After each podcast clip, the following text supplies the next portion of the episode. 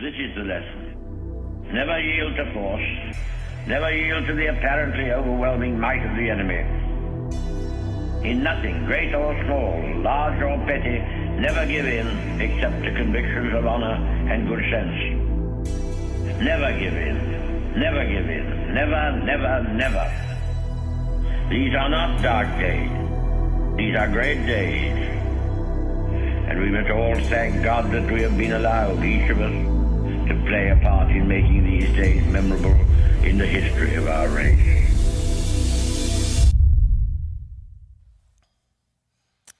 All right, don't give up. Don't give up. That's been our series for this is the fifth Sunday now, and we're going to wrap it up today. How you doing? Everybody doing okay? Woke up to a little bit of snow this morning. Sorry if you were hoping for a church snow day. We don't really have those uh, around here either.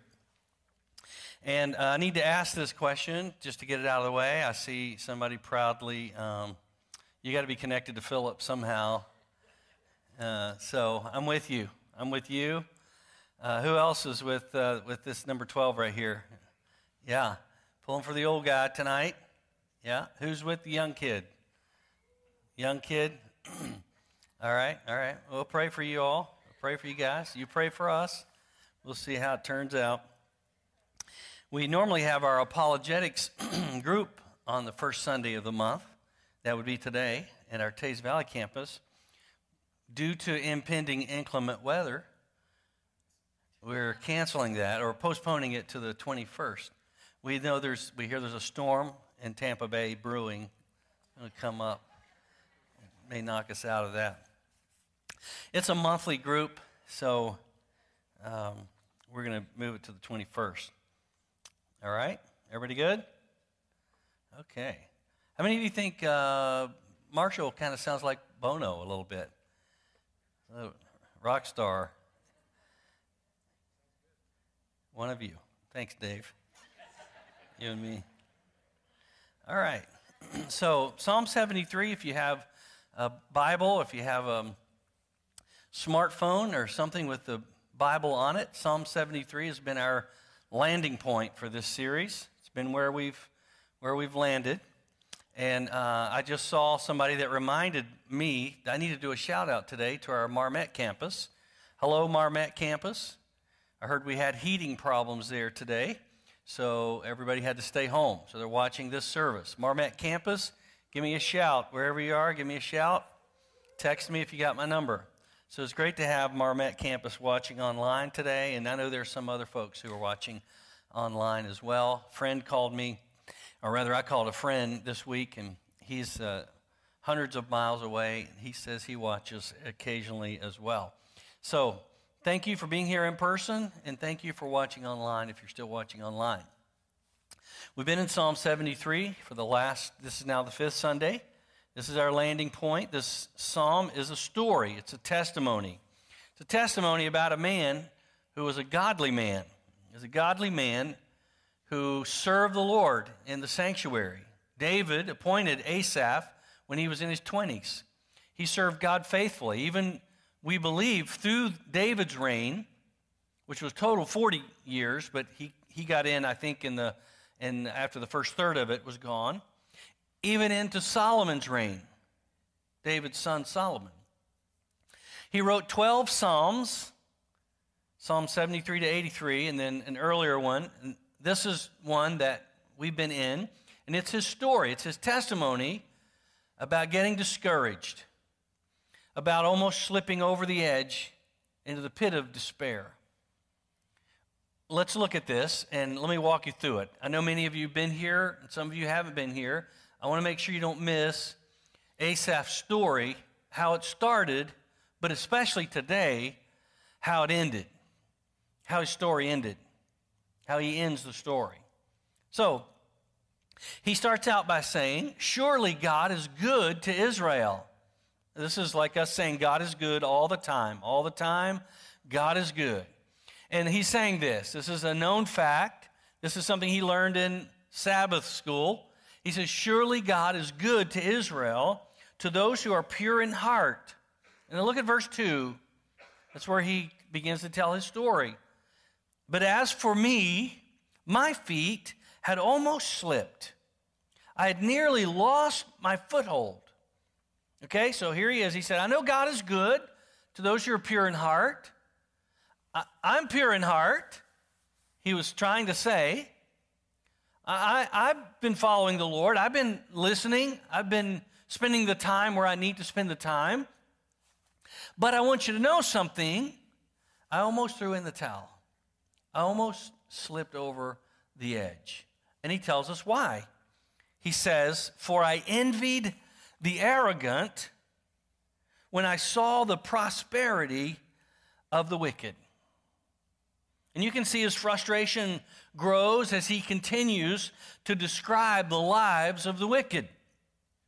He says, They have no struggles, their bodies are healthy and strong. They are free from common human burdens. They're not plagued by human ills. Therefore, pride is their necklace. They clothe themselves with violence.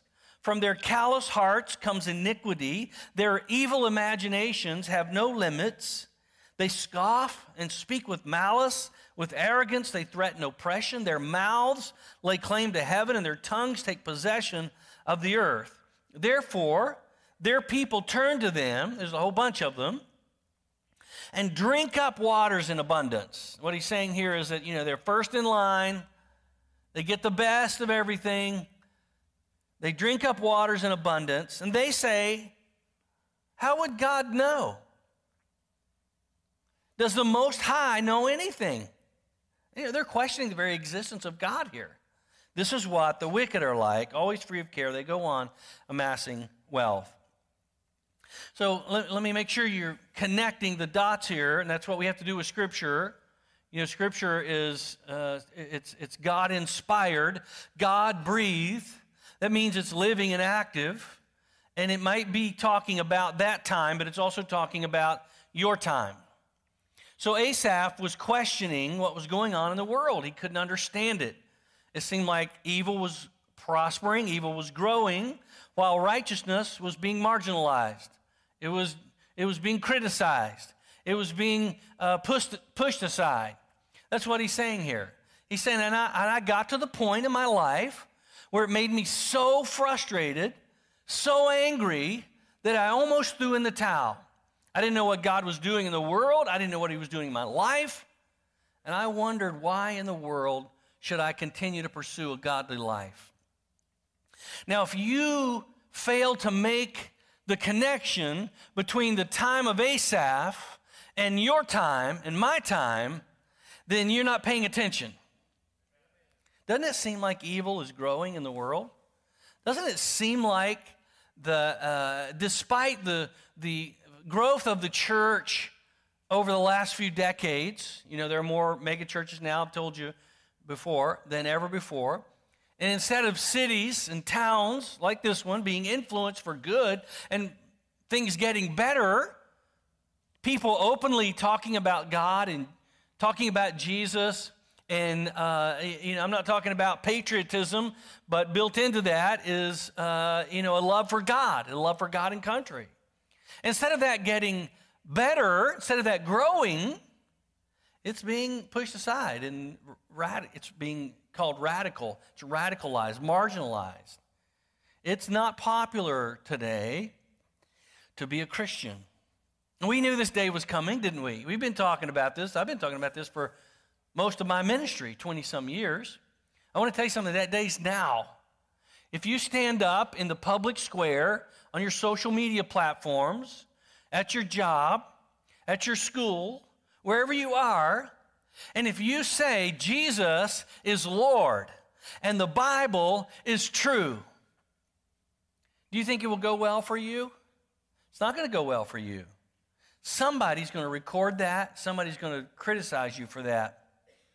Now, unless you work in a very uh, safe place, then, then mentioning your faith is going to be a detriment to you. And it's sad that we've gotten to this place in our country, isn't it? It's very sad.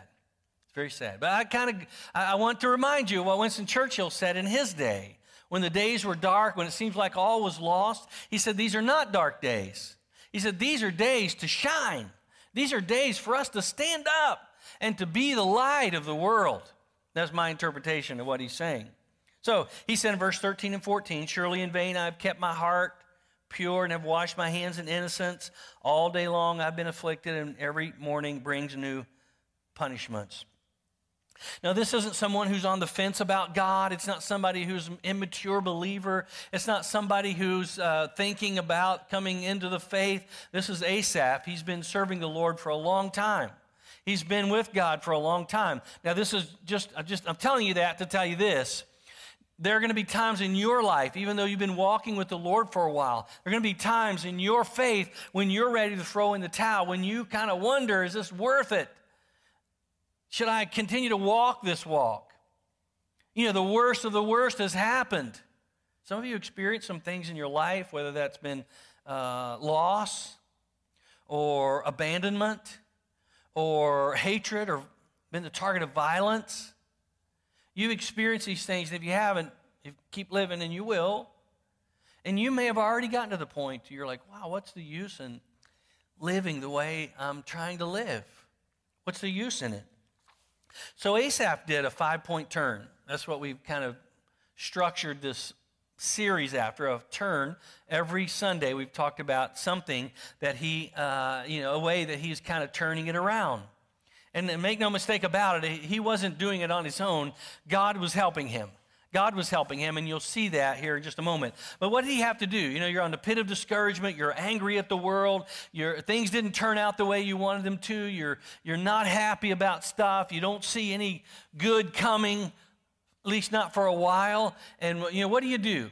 Well, first of all, you have to stop. He had to stop. He said, he said this. He said, if I had spoken out like that, I would have betrayed your children. In other words, up until this point, he's describing for us what was going through his mind, what his heart was feeling. And he said, if I had spoken out, if, in other words, if I had said what I wanted to say, it, it would have, I would have been in trouble.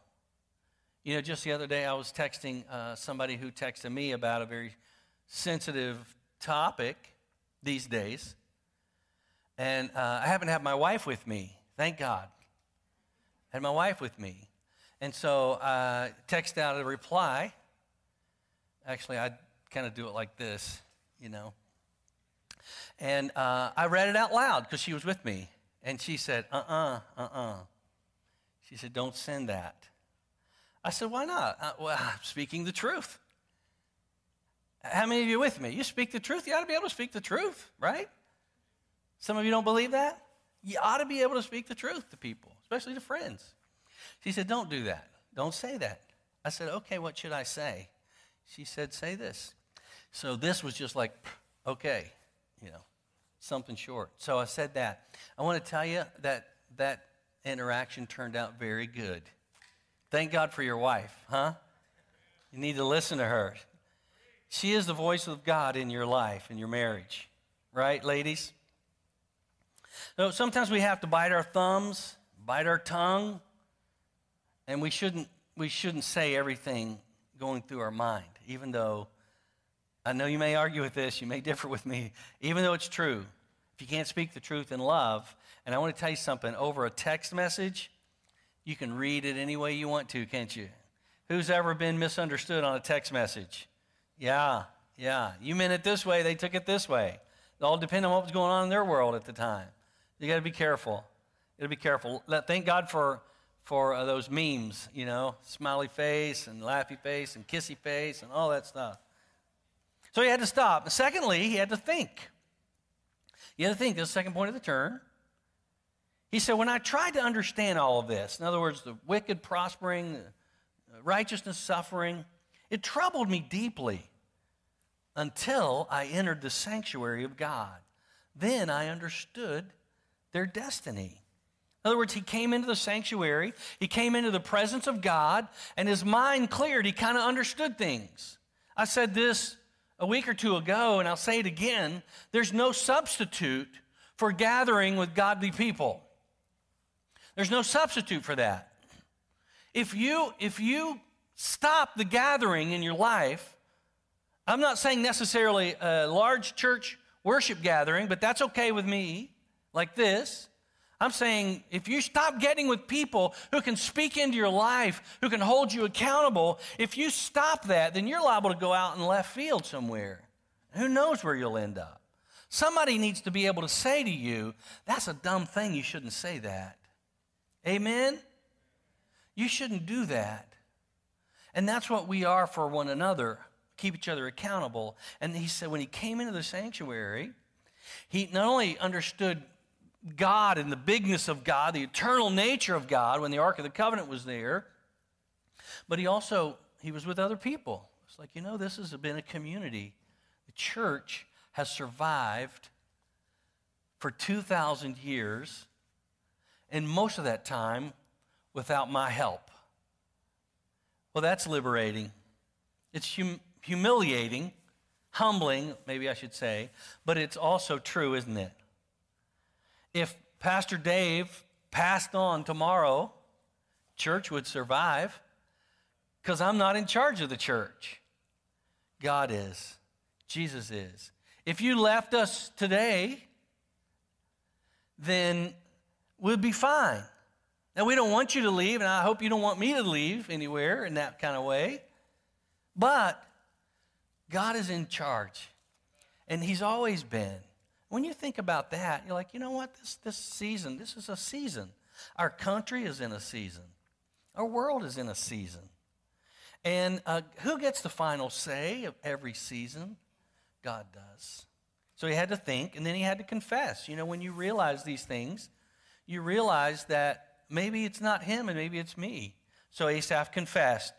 He said, You know, when my, uh, when my heart was grieved, I got a bitter spirit. He said, I became senseless and ignorant. I was like a brute beast. In other words, active impulse, acting impulsively. And uh, let me tell you where this happens. You know, you, you get discouraged. Maybe you're discouraged about your life. Maybe you're discouraged about your marriage. Maybe you're discouraged about what's going on in the world. And then you get to a place where you're all alone. Maybe you're online. Maybe you're in another city. You start acting impulsively. You let your heart rule your head. You just do whatever feels good. And let me tell you, your heart will get you into trouble every single time. That's what he's confessing here. He's saying, Look, I got that way. And I had, I had to stop it. I had to stop it. We're all sinners by, by uh, you know, we have a bent, bent towards sin. And, and if left alone, our heart's going to lead us right down the sin alley. And these are the sins of Asaph. And so he said, I had to confess these. And then last week we saw that he made a profession of faith. He had to believe, he had to show his belief. And these two verses are some of the greatest uh, verses in the Old Testament. He said, Whom have I in heaven but you? And earth, listen to this, this isn't this so good? Earth has nothing I desire besides you. When we get to that point in our life, uh, we're we're growing. My flesh and my heart may fail, but God is the strength of my heart and my portion forever. What an incredible profession of faith. Today, just for a few minutes, I want to talk about kind of the result of this turn. Now that we've turned it around, the word we're going to look at today is the word commit. Commit. And I want you to notice the last two verses of this psalm. These are the last two verses, 27 and 28. He says, those who are far from you will perish. You destroy all who are unfaithful to you. But as for me, listen to this verse right here it is good to be near God. I have made the sovereign Lord my refuge. I will tell of all your deeds. What a journey he had made. He was faithful, but his feet almost slipped. But by the end of the story, he says, Look at where I'm at. I almost gave up. I almost threw in the towel. I almost walked away from God, walked away from my family, walked away from my marriage, walked away from my kids, walked away from my faith. But he didn't. He didn't. And these are the stories that are so inspiring. And he ends up saying, No, I didn't. You know where I went? I stayed near God It's good to be near God. And so, how do we keep from sinking into discouragement? He tells us, look at this verse again. I've underlined it for you. It's good to be near God. I will tell of all your deeds. These are two things I want to focus in on. This is what we get from this word commit. The word commit. Now, we could, and here they are. Let's see them. Draw near to God and tell his story. Draw near to God and tell his story. Those are the things right here. Now, don't get me wrong. Don't hear what I'm not saying. These, you could say, these are my commitment, or these are what my commitment brings, or this is what brings me to commitment. I don't know if you caught that, but let's, let's talk about it a minute. Now, i am afraid when we talk about these two things right here, we end up beating each other up. We end up saying, hey, uh, draw near to God, tell a story. That means I need to pray more, right? There's people in history. Uh, Alexander Campbell is a he's a big name in our tribe of church way back in the 1800s. And you know he used to get up at four in the morning and he used to pray for two three hours. And he'd pray if he had a busy day coming, he'd pray a little bit longer. And Jesus, you know, he got up and he went early to the mountain to pray. And so we'll talk about this and we'll beat each other up and say, "You need to pray more. You need to pray more. Pray more. Read your Bible more." Those are kind of the things that we beat each other up about, and we feel guilty. We all feel guilty about that, don't we? How many of you prayed for two hours before you came to church this morning? Yeah, I, I doubt anybody did. Maybe, you did. I don't know. Uh, and, and, this other one is all about evangelism. You know, we've beaten each other about, up about that for a long time. What happened? It disappeared. Evangelism. Tell, tell his story. You know, you should, you should witness more. You should, you should tell your story more. You should evangelize more. And so we have some guilt about these things. But I want to kind of alleviate your guilt today. It's sometimes like we, if we try harder, we'll grow more in our faith. We'll grow more if we try harder. It's not always the case. It hasn't worked. I, I want you to notice that Asaph, he got to the point where he, he wasn't trying harder. He made one turn. He made one, he did one thing one thing that helped him make this commitment. Remember that verse we just read? He said, I came into the sanctuary, and that's when it turned around for me. I came near to God. Now, just so you don't miss this, let me tell you this faith comes before commitment. Your faith comes before commitment. Commitment doesn't produce faith. Last week we sang a song called Give Me Faith. Faith comes before. So we need faith in order to make a commitment that we're going to pray more, we're going to read the Bible more, we're going to do more. But God never says to focus on that doing alone. Focus on being. Focus on your faith. So here's what we see in Ephesians chapter 2 For it is by grace you have been saved through faith. This is not from yourselves, it's the gift of God. So if, you, if we read this right, we may not be reading it right, because other people have disputed this, but in this, it's possible that the word faith is the gift of God.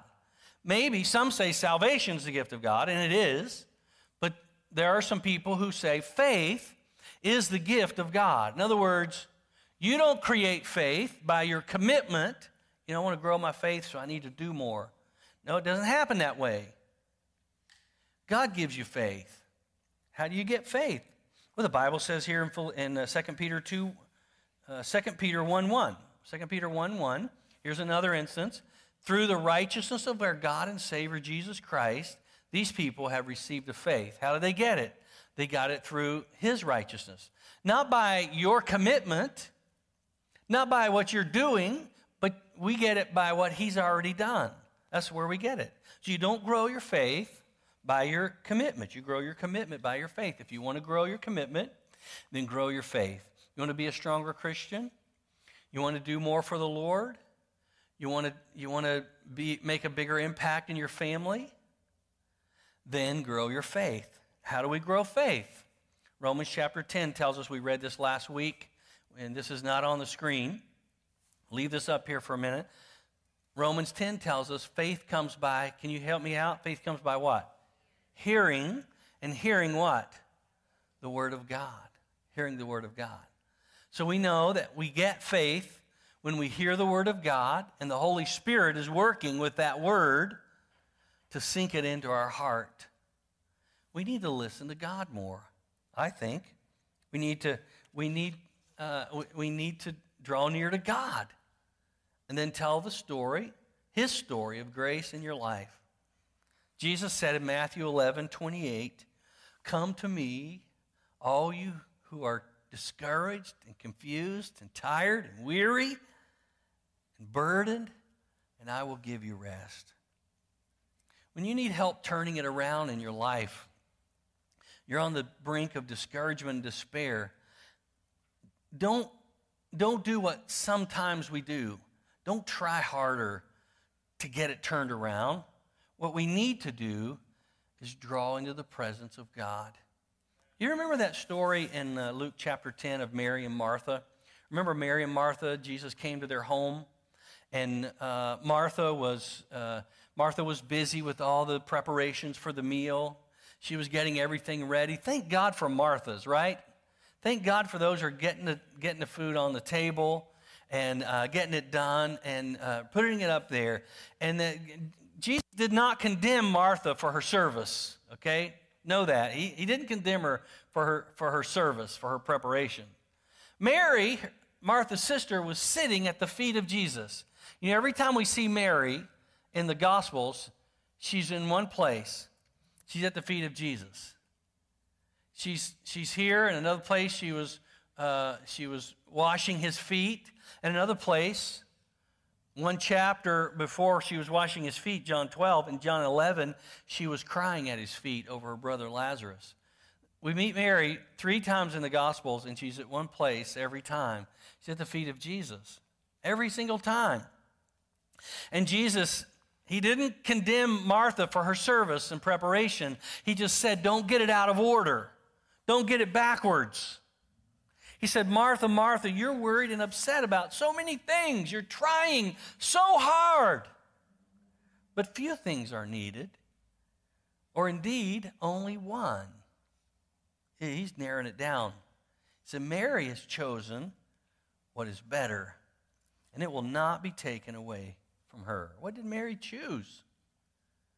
Mary chose the same thing Asaph chose.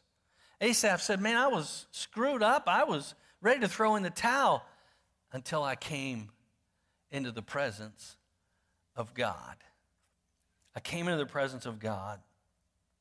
Don't get so busy and so angry and so confused, trying harder to serve or to do whatever you're doing that you miss Jesus.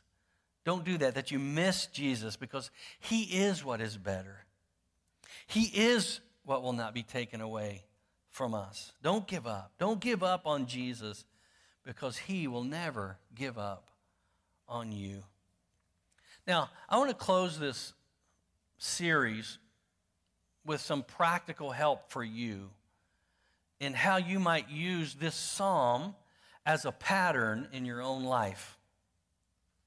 I don't know how many of you have ever used journaling how many of you write? You know, we don't write anymore, do we? Uh, when's the last time you sat down and wrote a note or wrote a letter?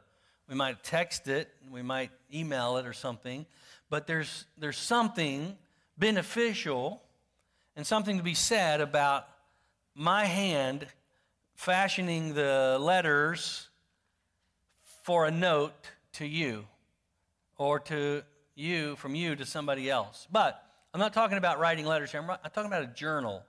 You might use this as a kind of a pattern for your life. So, this is how to write down your story.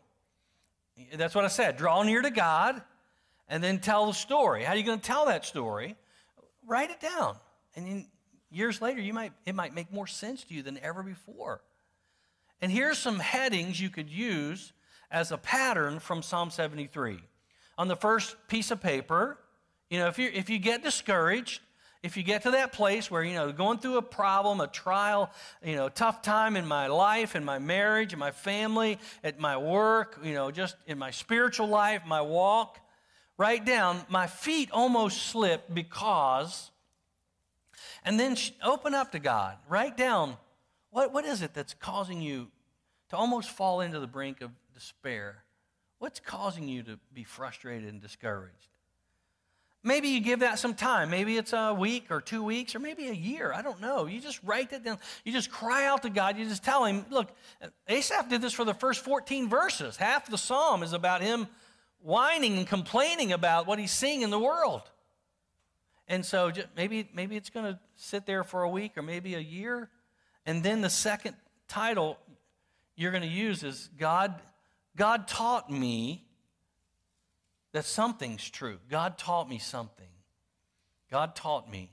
During this time when I was watching the world and I was biting my thumbs and biting my tongue, and I was just sitting there in the presence of God, He taught me. And then, maybe soon after that, you'll use this third title and you'll start confessing. You know, when I look at this situation and I, I see how I was feeling and what my heart was saying, what my head was saying. And I was learning this lesson from God. I realized now that the problem wasn't with God, it wasn't even with the world. The problem was with me. The problem was with me. The world's always been evil. Did you know this? The world's always been evil.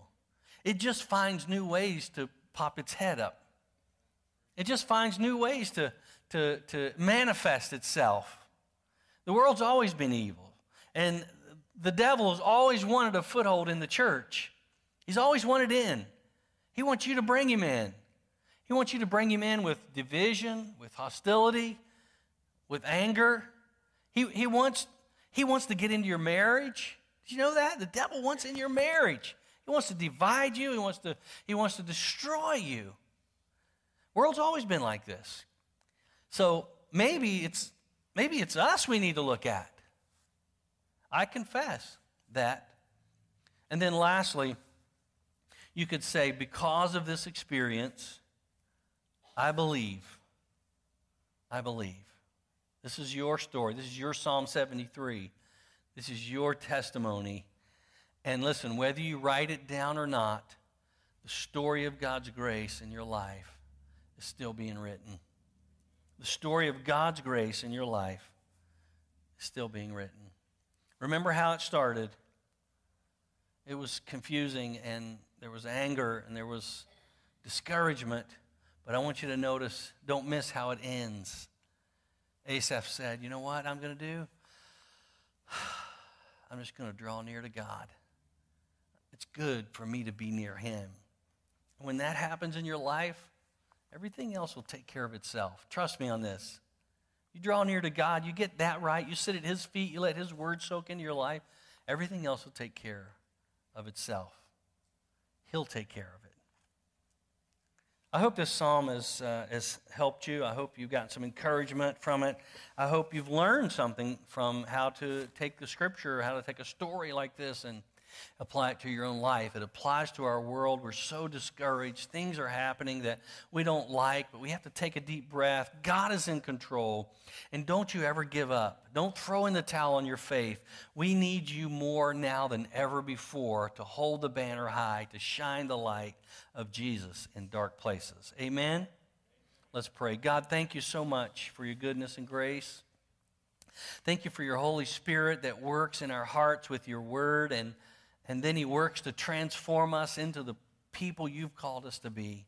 I thank you for this positive testimony, a, a, a, story that could have gone the other way, that could have ended badly, but it didn't because Asaph stayed with you and you stayed with him. And we know, God, you'll never give up on us. You'll always be there. And we just pray, God, that, that we could draw near to you, we could draw near and let you continue to write the story of your grace in our life. That's what we want. In Jesus' name, amen. Would you stand and